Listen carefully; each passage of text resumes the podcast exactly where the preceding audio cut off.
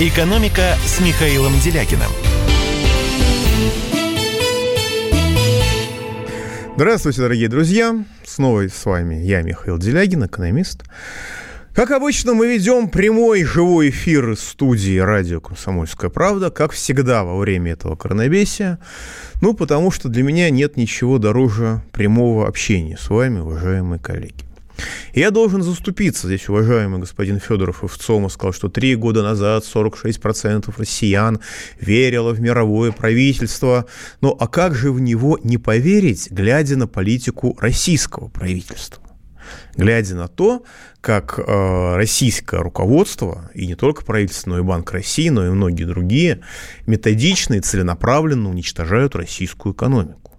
Как они при помощи э, реформахерства уничтожают образование, уничтожают здравоохранение, уничтожают саму повседневную жизнь людей – в этой ситуации, наблюдая за этим и становясь жертвами этого, поневоле люди, людям, естественно, предполагать, что существует какой-то центр.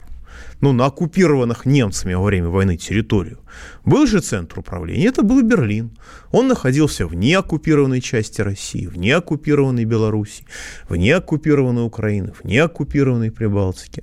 Но и люди, которые ощущают себя под оккупацией, они тоже предполагают, что у тех, кто ведет себя по отношению к ним как оккупанты, как уничтожители, тоже есть какой-то центр. Наш студийный номер телефона 8 800 297 02. Пишите WhatsApp и Viber плюс 7 967 297 02. Значит, смотрите нас на YouTube. Вот я вам машу руками с достаточно большой задержкой, но тем не менее я на YouTube. Я постараюсь не материться шепотом на паузах, которые мы делаем на новости. Ну и я всегда спрашиваю, задаю вам те или иные вопросы, и я всегда задаю вам вопросы, которые вы меня спрашиваете. И меня очень много людей попросило провести голосование по поводу, кого наказывать за фейковые новости о коронавирусе. Потому что не так давно господин Собянин, мэр города Москвы, кто не знает, он объявил, что 2% москвичей инфицировано коронавирусом. То есть минимум 240 тысяч человек, что на тот момент примерно вдвое превышало все количество официально признанных заболевшими на территории Российской Федерации. То есть понятно, что э, данные господина Собянина входили в категорическое категорическое противопоставление с данными правительства Российской Федерации. А учитывая, что у нас за распространение фейков о коронавирусе ответственность введена административная, а в том случае, если это ведет к особо тяжким последствиям, просто к тяжким, то и уголовная ответственность. И понятно, что как занижение, так и завышение численности реально заболевших объективно ведет к особо тяжким последствиям. Если мы завышаем численность реально заболевших, то тогда это паника, с одной стороны. С другой стороны, это оправдывает политику, когда людям прекращают оказывать медицинскую помощь вообще любую, кроме связанную с коронавирусом. Ну, а если э, эти данные занижаются, то это опять-таки особо тяжкие последствия, потому что это связано с общей беспечностью. И получается, что по закону о фейках по поводу коронавируса нужно, ну если не сажать, то, по крайней мере, судить либо Собянина, либо правительство Российской Федерации почти в полном составе. Это э, нормальное человеческое восприятие людей, которые слушают новости. Но на самом деле Собянин говорил чуть-чуть про другое.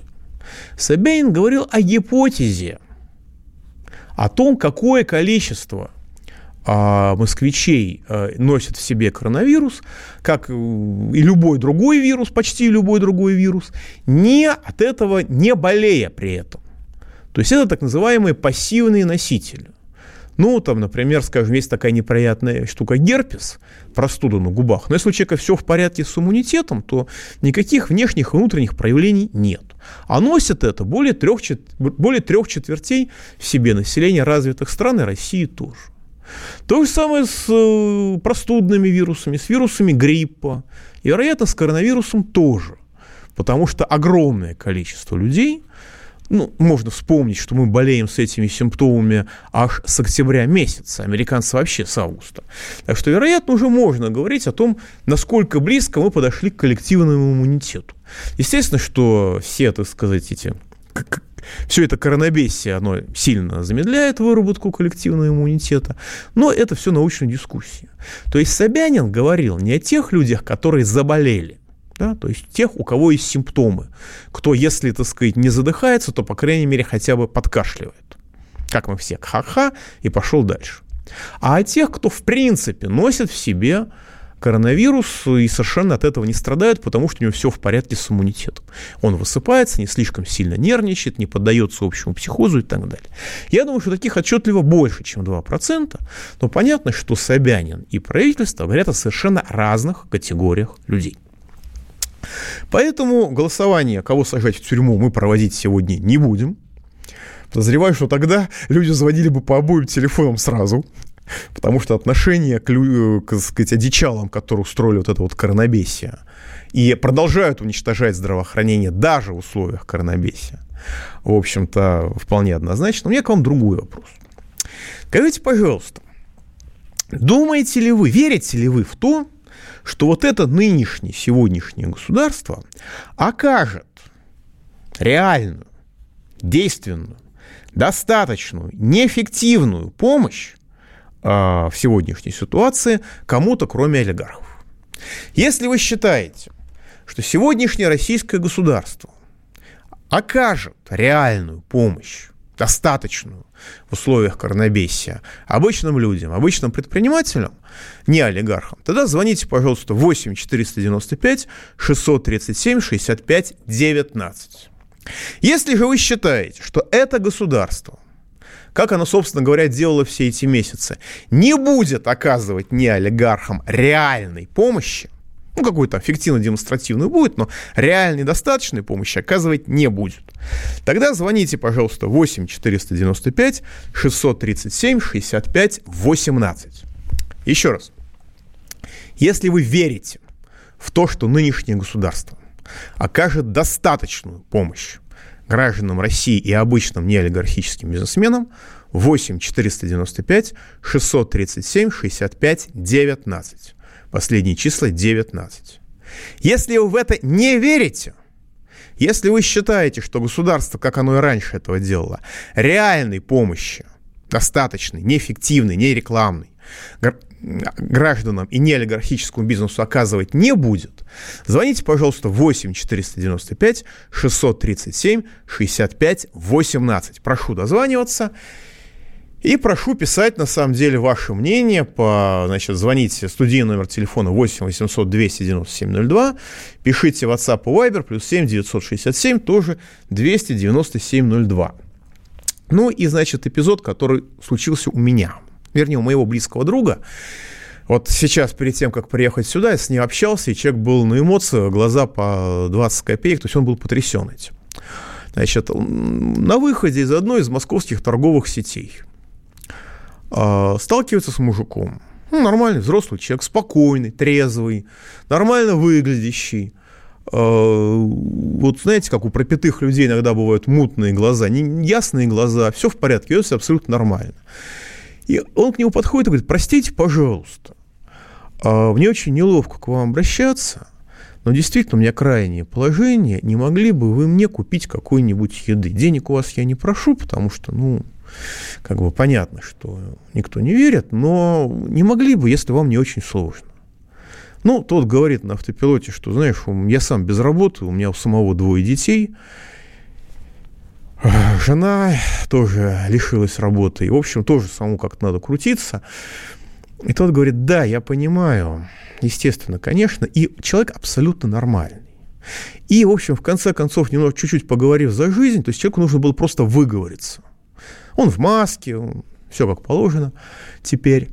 И э, в конце концов, значит, мой товарищ, поскольку у него все-таки заначка какая-то еще есть, уцелела, он ему просто дает вот обычный батон хлеба. Знаете, как вот в полиэтиленовом пакете, нарезанный, ну, самый обычный батон нарезного хлеба. И вот тут его пробило, потому что э, обычный москвич этот батон нарезного хлеба прижал к груди как ребенка двумя руками, вот так же бережно, как детей прижимают к груди.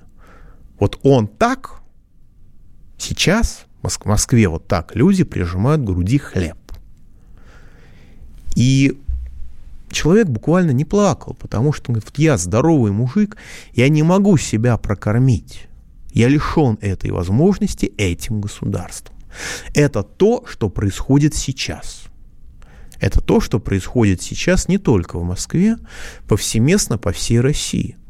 Потому что где-то людям не запретили жить, где-то людям не запретили выходить на улицу. Но все торговые связи, все кооперационные связи у нас разрушили. Нас разрушены. И государство ведет себя так, как будто оно вправду живет на другой планете. Вот все эти чинуши из «Единой России», все эти министры, все эти депутаты, прости господи, не к ночи будь помянут, они э, просто игнорируют всех.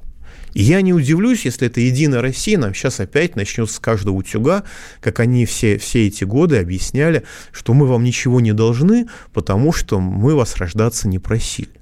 Я думаю, вот социально-экономическая политика этого государства такова, что эти две фразы «мы вас рождаться, рождаться не просили, и мы вам ничего не должны», они должны просто быть слоганом государства, они должны быть вместо гимном, гербом, и на паспорте их нужно печатать, чтобы мы не забывали, кто нами правит. Пауза будет короткой, пожалуйста, не переключайтесь. Экономика. Остановлены чемпионаты – Опустили трибуны. Закрываются спортивные клубы. Футболистам урезали зарплаты. Фанаты мусолят бытовые скандалы. Что будет с профессиональным спортом после пандемии? Радио «Комсомольская правда» представляет «Спорт без короны» с Константином Тереховым. Каждую неделю в прямом эфире первые лица большого спорта, звезды и представители власти. Слушайте по пятницам в 14.00 по Москве. Спорт без короны. На радио «Комсомольская правда». «Экономика» с Михаилом Делякиным. Итак, дорогие друзья, мы продолжаем. Ну, на самом деле, есть новости хорошие. Скажем, все помнят, так уже довольно давно президент Путин сказал, что врачи, которые работают с коронавирусом, будут получать повышенные деньги. Ну, им сначала их, так сказать, лишили денег в ходе оптимизации здравоохранения, изгоняли из профессии массово, ну, а теперь недобитым врачам значит, э, который без, э, как это, как у нас министр здравоохранения одного из регионов сказал, ну и что, что, так сказать, э, врачи стирают одноразовые средства защиты, ну в чем проблема-то? Я не вижу. Вот, вот эти вот самые недобитые еще правительством врачи, недобитые всеми оптимизаторами, всеми этими Скворцовыми, Голиками, Медведевыми, Чубайсами, Набиулиными, Силуановыми и прочими, вот те, кто работает, они должны были, по, словам Путина, получить приличные деньги. Ну, по меркам тех регионов, где они работают. После чего выяснилось, что им стали высчитывать, причем по всей России, не сговариваясь, стали высчитывать, поминутно время их работы с людьми, которые больны коронавирусом. А, то есть там получали прибавки по 200 рублей в месяц, по 800 рублей в месяц, понимаете, поминутно высчитывали – и когда поднялся вой, вот Минздрав наконец-то торжественно объявил. Ну, Путину тоже, наверное, не понравилось. Странно, конечно. Его 8 лет посылают его правительство с майскими указами, он, так сказать, терпит и обтекает. А сейчас вдруг ему что-то не понравилось. Но это хорошая новость. И вот, значит, Минздрав объявил, что нет. Значит, будут выплачивать в тех размерах, о которых говорил Путин. Не поминутно, а помесячно. Хорошая новость. А теперь маленькая деталь. У нас почему так мало больных с коронавирусом? Как я понимаю. Потому что, как объяснил министр здравоохранения Дагестана, а, у нас а, как бы диагноз коронавирус а, проходит по ведомству Минздрава. А вот если у человека тесты коронавирус не диагностируют, или просто нету их этих тестов, или не хотят ставить эти тесты. Максим Леонидович Шевченко переболел жесточайшим образом – и при этом 5 тестов показало, что, так сказать, нет никаких коронавирусов у него не было, хотя все симптомы налицо. И э, получается, что основная часть врачей контактирует не с коронавирусом, а всего-навсего с внебольничной пневмонией, которая, как сказал министр здравоохранения Дагестана, э, как бы диагноз ставит не врач, а диагноз ставит Роспотребнадзор. Как такое может быть, чтобы Роспотребнадзор ставил диагноз? И чтобы Роспотребнадзор занимался больными, я этого не понимаю. У меня это в голове не укладывается, но министру здравоохранения виднее, пусть даже регион. И получается дивная картина что если врач работает с людьми, у которых подтвержден коронавирус, то он все-таки после всех этих мытарств, за время, которое он с 12 апреля работает, почему 12 апреля взято, я не понимаю, но за это время он, значит, денежку повышенную получит. А люди, которые болеют, работают с э, людьми, у которых коронавирус не диагностирован, у которых просто все симптомы на лицо, а вот, извините, тест не сработал, причем они заражаются потом коронавирусом, потом диагностируют у них этот коронавирус, у некоторых посмертно. Вот, это все не считается. Они этих денег не получат, потому что не положено. Потому что задача государства по ликвидации страны, как я понимаю, она остается в силе. Хотелось бы ошибиться, но признаков этого пока я не вижу. Давайте звоночек примем. Звоночек давайте примем. Ау. Валерий из Москвы, вы в эфире. Здравствуйте, Михаил. Да, здравствуйте. У меня такой вопросик не по теме, а, угу. но очень насущный.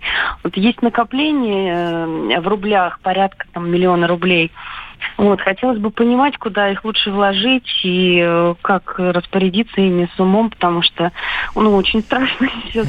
Понятно, а, Валерия, да, и... да, понятно. Да. Сейчас у всех, кто нас слушает, возникает классовая ненависть.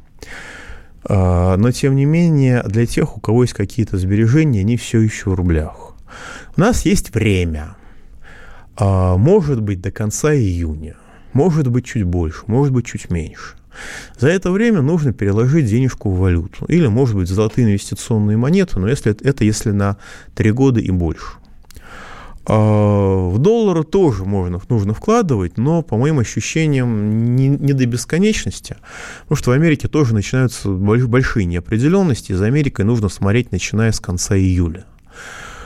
Поэтому пока, пока все-таки в доллар как наиболее ликвидная вещь, а дальше смотреть, может быть, придется перекладываться в какую-то экзотику, вроде швейцарских франков. Если в Америке начнется, что называется, разрушение, деградация и какие-нибудь чрезвычайные действия вроде отмены иностранных долларов.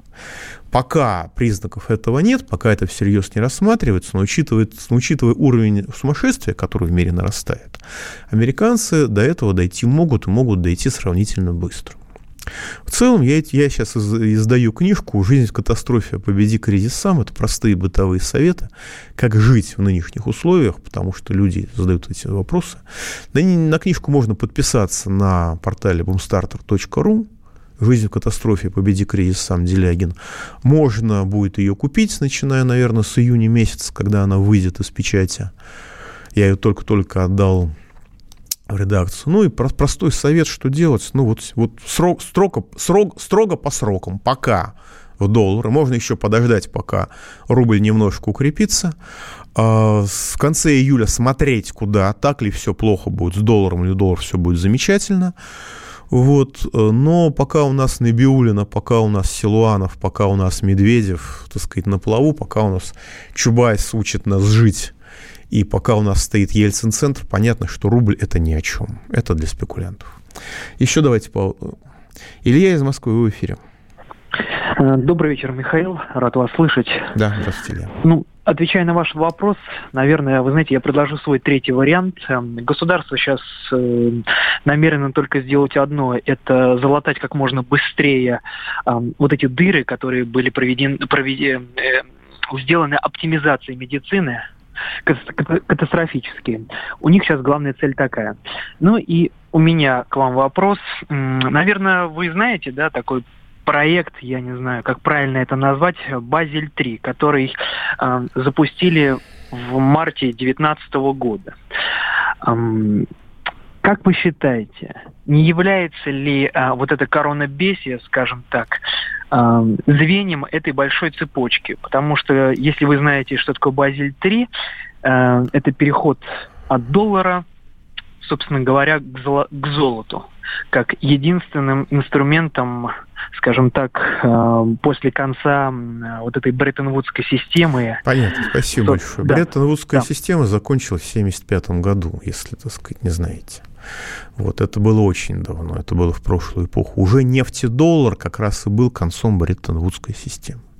Что касается Базель-3, да, это предельное ограничение финансовых спекуляций, это уже новая финансовая система, по сути дела, но э, как раз э, коронабесие может стать инструментом скорейшего перехода к этому, а может, наоборот, отодвинуть все эти ограничения, которые Базель-3 накладывает на, э, банковскую, на банковские системы мира в долгий ящик. Что называется, посмотрим. В России она пока только вводится, как на самом деле вводится и во всем мире. Вот, так что эта тема открытая. Значит, Олег, а если Мишустин, болея коронавирусом, продолжает работать, значит, не так страшен черт, как его молют. Олег, 80%, там, от 75 до 80% по разным показателям, люди вообще болеют бессимптомно, не замечая, что они чем-то болеют тест показывает, что коронавирус есть, но иммунитет с коронавирусом справляется, как и со всеми остальными, так сказать, э, респираторными, респираторными вирусами. У некоторой части людей, у которых плохой иммунитет, у которых диабет, кто сильно пьет или сильно выпивал в прошлом, в общем, ослабленность иммунитета по любым причинам ведет к тому, что человек заболевает. В этом случае есть отличие от гриппа у тяжелых больных, которых то ли 5%, то ли еще меньше. Когда происходит поражение легких.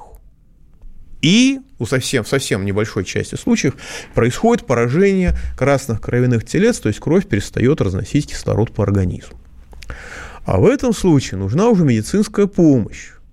Но, сказать, как врачи говорят, люди, которые попали под аппарат искусственной вентиляции легких, выживают уже там процентов 20. Вот, то есть это лечение, которое, в общем, последняя вещь и в определенной степени может быть даже страшнее болезни. Поэтому я не могу называть препараты старые советские, которые позволяют дышать в тяжелой ситуации. У нас они не рекламируются, у нас они не пропагандируются, потому что они просто дешевые. Э, спасать нас друг друга запрещено законом. Такие законы в России, что мы не можем друг друга спасать. Это запрещено к вопросу о том, э, какие задачи решает российское руководство. Но такие препараты есть, вы можете их найти, в том числе в моих старых роликах. Я это озвучивал, и, так сказать, не зная этого, даже один раз озвучивал, и, так сказать, в официальном эфире российских медиа. Давайте еще примем звоночек. Александр с Перми, в эфире, у нас минута. Здравствуйте, уважаемые. Да. Перми, конечно, никто обнимать батон не будет, такого состояния еще нет – но я вот лично сам, ко мне подошел таджик. Нормальный мужик э, э, рабочий. Говорит, есть ли работа? А у меня работы никакой не было. И вот он со слезами на глазах мне сказал, говорит, а у меня, говорит, на хлеб денег нет. Я ему дал. Это состояние вот. везде. Но... Я сейчас даю работу людям, которым я никогда бы раньше ее не дал. Правду говорю. У меня не было работы. Mm-hmm. Я да, я понимаю, я понимаю, конечно. Вот. Так вот, Сейчас в июне, в июле эти ребята будут в большом количестве приезжать к нам. А у нас дать им работу нечего. Понял, спасибо. На самом деле приезжать они не будут, но только в Москве и в Ближнем Подмосковье только на стройках 3 миллиона человек из ближнего зарубежья. А сколько еще сейчас просто бродит без работы? Еще миллиона полтора, я думаю.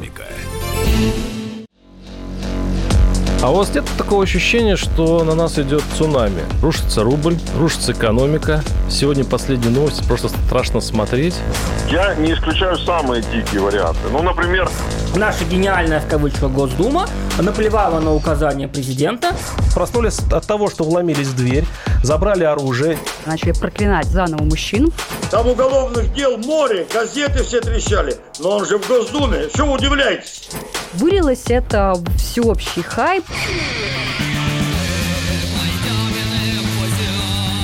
Человек против бюрократии. Программа Владимира Варсовина. Гражданская оборона. На радио «Комсомольская правда». Каждую среду в 16.00 по Москве. «Экономика» с Михаилом Делякиным. Итак, дорогие друзья, продолжаем. Вот тут товарищ Мишустин сказал, что он там подписал постановление. Да, вот посмотрите, когда президент об этом сказал, и сколько времени прошло до того, как правительство выпустило постановление. То есть они автоматически после, так сказать, слов президента ничего не делают. Они еще, так сказать, думают, а выполнять это или не выполнять. И Мишустин не сказал главной, главной фразы. Он не сказал, откуда эти деньги будут браться. Потому что если будет как с путинскими майскими указами, когда повысили зарплату врачам, учителям, а денег регионам не дали ни копья под это дело – и в результате единственный способ повысить зарплату заключался в том, чтобы сократить численность, то есть половину уволить, и оставшимся тогда можно повысить зарплату. Не будут ли сейчас регионы, не окажутся ли сейчас регионы в таком же положении? Не поставит ли господин Мишустин в то же самое положение регионы, в которых поставил Медведев? Потому что если это не будет выделение денег из федерального бюджета, которое, напомню, от денег буквально захлебывается, то у регионов-то денег нет в принципе, в этом суть федеральной политики. И тогда что, будут увольнять врачей просто за то, что они борются с коронавирусом? Это интересный вопрос. Посмотрим. Давайте примем звоночек. Любовь из Москвы в эфире. Здравствуйте. Очень рада, что дозвонилась до вас. Спасибо вам за эту передачу, что вы нас поддерживаете в это в тяжелое время, как сказать, глоток воздуха.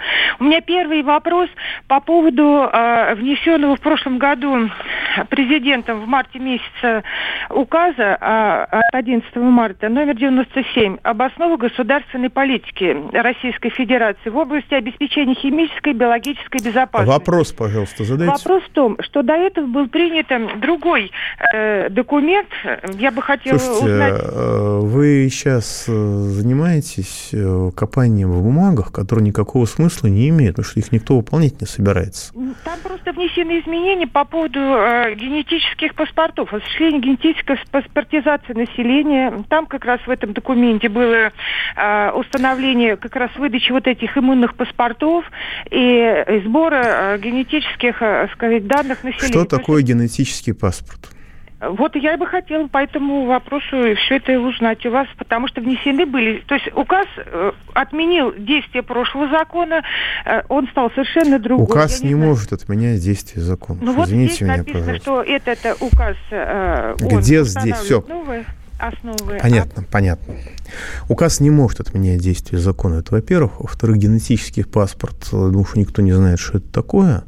И реальная угроза заключается в принудительной вакцинации неизвестно чем. Вот эта угроза реальна. Потому что даже российские вакцины, в отличие от советских, имели достаточное количество, насколько я могу судить, проблем. И если сейчас нам объявят, что создан, создана вакцина от коронавируса, а нужно понимать, что коронавирус, как и все вирусы такого рода, он мутирует с такой скоростью, что создать вакцину от всех видов нельзя. Точно так же, как нельзя создать вакцину от гриппа. Можно создать вакцину от некоторых штаммов гриппа, и тогда, как обычно бывает, когда ВОЗ угадывает, какой, какой будет штамм гриппа в следующем году, тогда все в порядке. А когда ВОЗ не угадывает, тогда в Штатах умирает 70 тысяч человек в год, потому что вакцинирование само по себе снижает иммунитет. А сколько у нас умирает, никто не знает, потому что никто, не считает, насколько я могу судить. Вот. Э, так что вот это реальная угроза. А генетические паспорта, чипирование и все остальное, это я не очень понимаю про что. Но если эти одичалы введут обязательное, обязательное вакцинирование неизвестно чем, под видом того, что это вакцина от коронавируса, тогда действительно нужно будет или активно сопротивляться, или, разумеется, в рамках закона, насколько это возможно, или бежать в другие, в другие страны, в ту же самую Белоруссию, потому что э, при, пример Индии, где те же самые вакцинаторы во главе с Биллом Гейтсом через ВОЗ так сказать, якобы вакцинировали от полиэмилита. Результатом стало 490 тысяч детей, которые заболели полиэмилитом. А это чудовищная вещь. Они стали инвалидами на всю оставшуюся жизнь, кто выжил. Я повторюсь, 490 тысяч детей относительно, так сказать, э, среднего уровня. И только когда их в 2017 году из Индии выгнали, этих, так сказать, людоедов, этих докторов Менгеля, тогда уровень заболеваемости полиомиелита упал к своему обычному уровню. Но 490 тысяч детей осталось инвалидами на всю оставшуюся жизнь. В Африке эти так сказать, деятели из ВОЗ прививали якобы от заразных болезней, потом после больших скандалов признались, что на самом деле занимались стерилизацией женщин. Им, им об этом, естественно, не говоря ни ползвука. Девочкам, делали прививки, и потом у них никогда не могло быть детей и так далее. Вот э, это реально. Вот эта угроза реальна, глядя на всех этих мадам Арбидол и прочее. Давайте еще звоночек примем. Анатолий из Подмосковья в эфире. Добрый день. У меня такой вопрос. Скажите, готова ли будет Россия, да не только Россия, но меня сейчас интересует Россия, вот те глобальные изменения, которые начнутся сейчас в Америке, а там будет, я вам скажу, хаос, раз. Второе, там начнется голод, который автоматически ударит по всему миру. Это Сирия затронет, и Вопрос. Турция. Вопрос. В общем, также будет э, на Украине. Вопрос. Скажите, а вот вопрос такой. Надо немедленно уходить от доллара и переходить на золотую составляющую рубля и объединяться с Китаем с этим вопросом по финансам с Китаем. И с Понятно, Россией. спасибо большое. Вопрос вы задать не можете, поэтому здесь мы закончим на этом. Но я просто обращаю внимание, что очень забавно обещ... говорить о голоде в Соединенных Штатах Америки, в Сирии, в Турции, и при этом не замечать того, что прямо сейчас происходит в России. А люди, которые уничтожают свою страну, они вряд ли могут кому-то помочь. Ну, просто, просто по образу своей деятельности. Понимаете, это реально, это реальный ужас, потому что ведь наше, ведь что должно делать российское государство, понятно и самоочевидно очень давно. Еще в конце марта, самый поздний срок в конце марта, должны быть объявлены автоматические кредитные коммунальные каникулы для людей без денег. Когда у человека нет денег, это очень легко проверить. У него как бы существует база данных по счетам, и у него нет денег на его счетах. Если на счетах у человека меньше 30 тысяч рублей, все просто, он имеет право получить автоматические кредитные каникулы, автоматические коммунальные каникулы, и пока он не начнет нормально зарабатывать, эти каникулы должны длиться, без всяких пений, без всяких штрафов. Если он за год не смог, по завершению, так сказать, коронабесия, за год не смог нормализовать свой доход, они должны списываться эти, так сказать, долги, опять-таки, автоматически, без участия человека. Ну, государство должно поддерживать банки, потому что у них там будут плохие кредиты. Государство должно поддерживать муниципальные коммунальные системы. А если коммунальные системы принадлежат там всяким офшоркам и иностранным государственным компаниям, тогда вопрос очень простой. Или они обеспечивают их функционирование, или они отдают обратно государству, и государство, благо деньги на это есть в больших количествах у государства, их берет себе на баланс и обеспечивает их функционирование. Все просто. Но даже кредитные каникулы, о них объявили, а теперь говорят, а теперь докажите, что у, вас нет доходов в связи с тем, что это именно из-за коронавируса.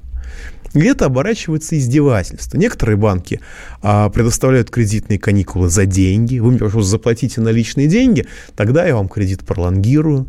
И э, много-много-много разного рода издевательств, потому что государство не способно сделать даже это. Что еще должно делать государство? Вы здесь меня об этом спрашиваете, мы об этом продолжим. А пока давайте примем вопрос. Юрий из Сочи в эфире.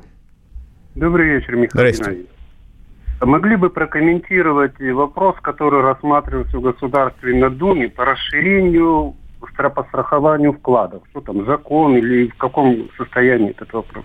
Вы знаете, если честно, я не слышал, потому что есть э, страхование вкладов миллион четыреста тысяч рублей. Это покрывает большинство граждан. Были какие-то идеи расширить еще дальше, но я считаю, что это уже контрпродуктивно, потому что если у человека есть миллион четыреста тысяч на счету, то в принципе он их как-то заработал, и он должен уже, так сказать, за себя отвечать сам. У нас э, это касается, дай бог, если 10% населения. Вот миллион четыреста сумма вполне достаточно. Оно, это же касается и самозанятых, это же касается индивидуальных предпринимателей. Вот. Но в любом случае, по-моему, Государственная Дума это не рассматривает. Она рассматривает более актуальные вопросы, вроде возможности голосования по почте, закон уже принят, или при помощи интернета. Значит, что нужно делать дальше? Вторая вещь, которая абсолютно необходима, кроме кредитных коммунальных каникул с последующим списанием, это заявительный характер признания людей безработными. Чтобы человек а, просто говорил, ребят, у меня денег нет, работы у меня нет, вот мои счета. Его проверяют в течение там, 10 минут, больше на это не нужно. И дальше он получает в месяц два прожиточных минимума на человека. Два прожиточных минимума по очень простой причине, потому что у нас прожиточный минимум занижен примерно вдвое, по оценкам и ощущениям. Третья вещь, которая необходима, это поддержка бизнеса, точно в таком же заявительном режиме. Приходит бизнес, средний, малый, микробизнес в банк, где он обслуживается, и получает Кредит не меньше, чем на год на пополнение оборотных средств, не больше, чем на 3%, не меньше, чем на четверть от прошлогоднего оборота. Автоматически. Просто чтобы пережить, не разрушая бизнес, чрезвычайную ситуацию. Все, это самые очевидные вещи. Да, нужно ограничивать произвол монополий, нужно ограничивать финансовые спекуляции, что все это не оказалось на валютном рынке. Это все понятно. Это вещи самые очевидные. Обратите внимание, что в правительстве и в Госдуме никто даже не заикается про них, все эти единороссы и прочее. Они попрятались под корягами в своих имениях, в своих, так сказать, замках, в своих дворцах и так далее. Они попрятались. Государство самообнулилось. Пауза будет короткой. Не переключайтесь. Роман Голованов, Олег Кашин, летописцы земли русской. Роман, вы разговариваете с дедом. Напоминаю я вам, у меня в жизни было, ну не все, но многое на митинге российских либералов на Таймс-сквер в Нью-Йорке я тоже выступал. Ага. Вот такие тонкие шутки, вот если бы мы с вами умели так шутить, наша передача была бы лучшим политическим стендапом России. Я там а вы говорите, мы не политический стендап, походу уже на, наша ниша. Вот. Кашин Голованов. Отдельная тема. На радио «Комсомольская правда». По будням в 9 вечера по московскому времени. Именно лоснящиеся от фуагра губы делаются символом лоялизма, а не выстраданная любовь к родной земле. «Экономика» с Михаилом Делякиным.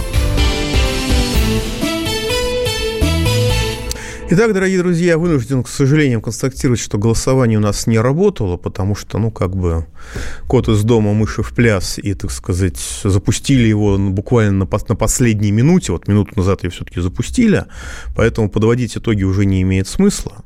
Я обещаю вам в одной из следующих передач, я восп... мы обеспечим еще раз это голосование, если, конечно, технические службы окажутся в состоянии подготовиться к эфиру.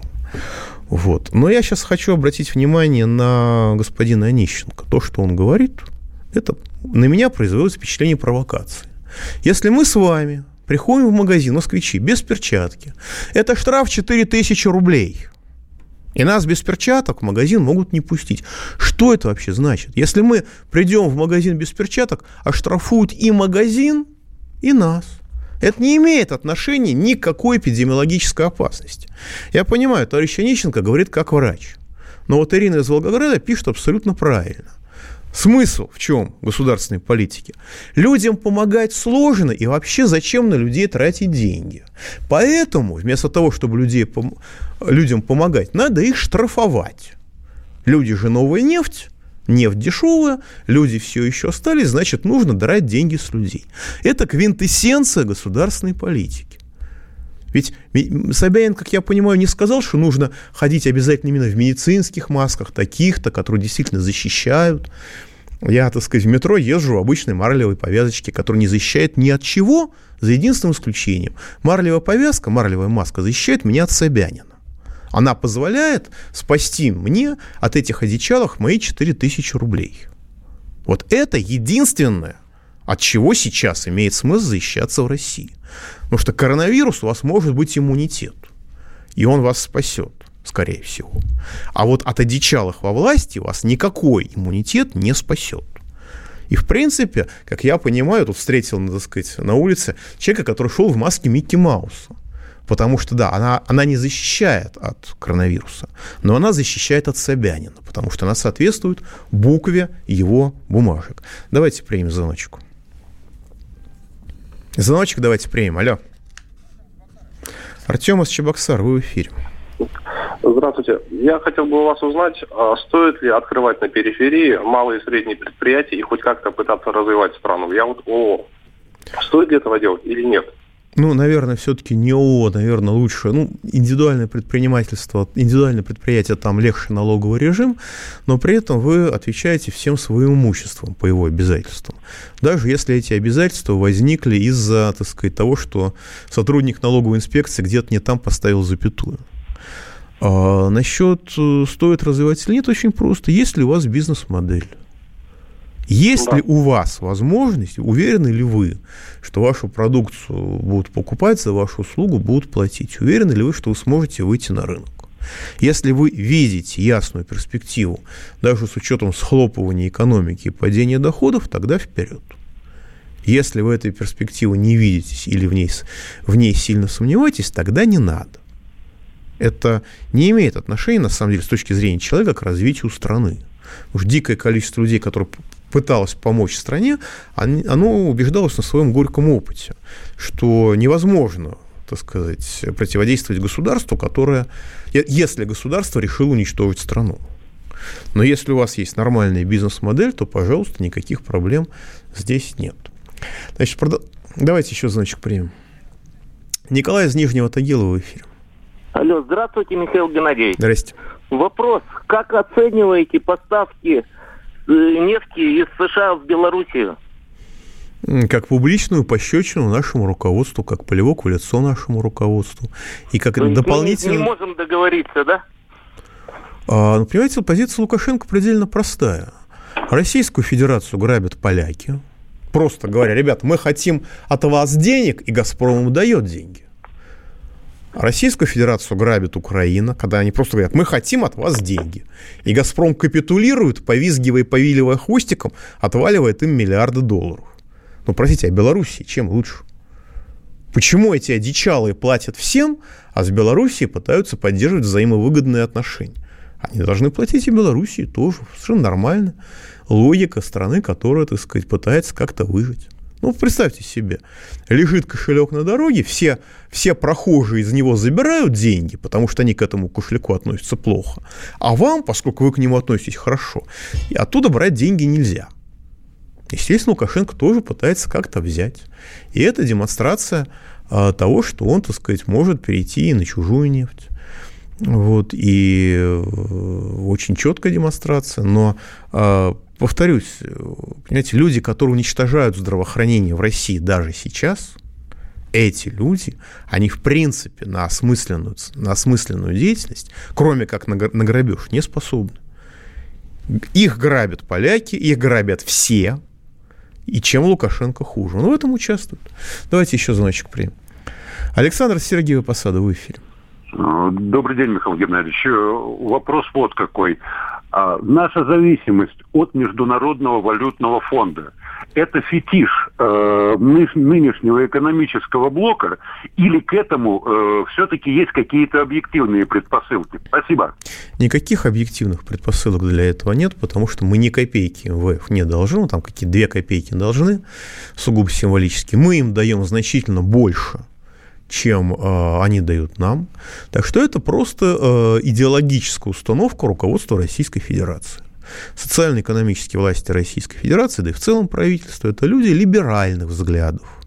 Либеральные взгляды – это значит, что они служат глобальным финансовым спекулянтам против своего народа. Идеологию глобальных финансовых спекулянтов выражает Международный валютный фонд. То есть проблема не в том, что там кто-то нам диктует – и в Конституции с дуру прописан какой-то пункт, и по каким-то причинам именно этот пункт российские власти собираются выполнять, игнорируя значительно более важные статьи Конституции. А дело в том, что нами управляют, по сути дела, представители Международного валютного фонда. У нас зависимость не финансовая, не политическая, а зависимость кадровая люди типа Набиулиной, они не могут себе представить, что Россию можно, Россию можно развивать. Они, они считают, что Россия – это такое сырье, такой хворост, который нужно сжечь в, в огне глобальных спекуляций. Другого восприятия, на мой взгляд, у них просто нет. Разговаривать с ними без толку. Потому что они даже сейчас, вот посмотрите, вот даже сейчас, последние данные по апрелю, исполнение федерального бюджета. У нас федеральный бюджет в апреле сведен с профицитом. То есть федеральный бюджет забирает из экономики деньги. Никому никакой помощи реально не оказывается. Деньги, наоборот, вы, выводятся из экономики. Что можно к этому добавить? Когда у нас в условиях бедствия, в условиях, по сути дела, катастрофы, федеральный бюджет сведен с профицитом. Это люди, которые реальность не воспринимают в принципе. Это люди, которые неадекватны. Об этом мы поговорим подробнее в следующий понедельник. 17.03. Пожалуйста, не переключайтесь, пауза будет короткой, всего лишь одна неделя. Не болейте, потому что лечить вас некому. Экономика. Андрей Ковалев. Простой русский миллиардер. В авторской программе «Ковалев против». Против кризиса, против коронавируса, против паники, против кнута, но за пряники – я расскажу вам, как спасти свои деньги и бизнес в эти непростые времена. Помните, миллиардерами не рождаются, а становятся. Ковалев против. На радио «Комсомольская правда». По будням с 10 вечера до полуночи по московскому времени.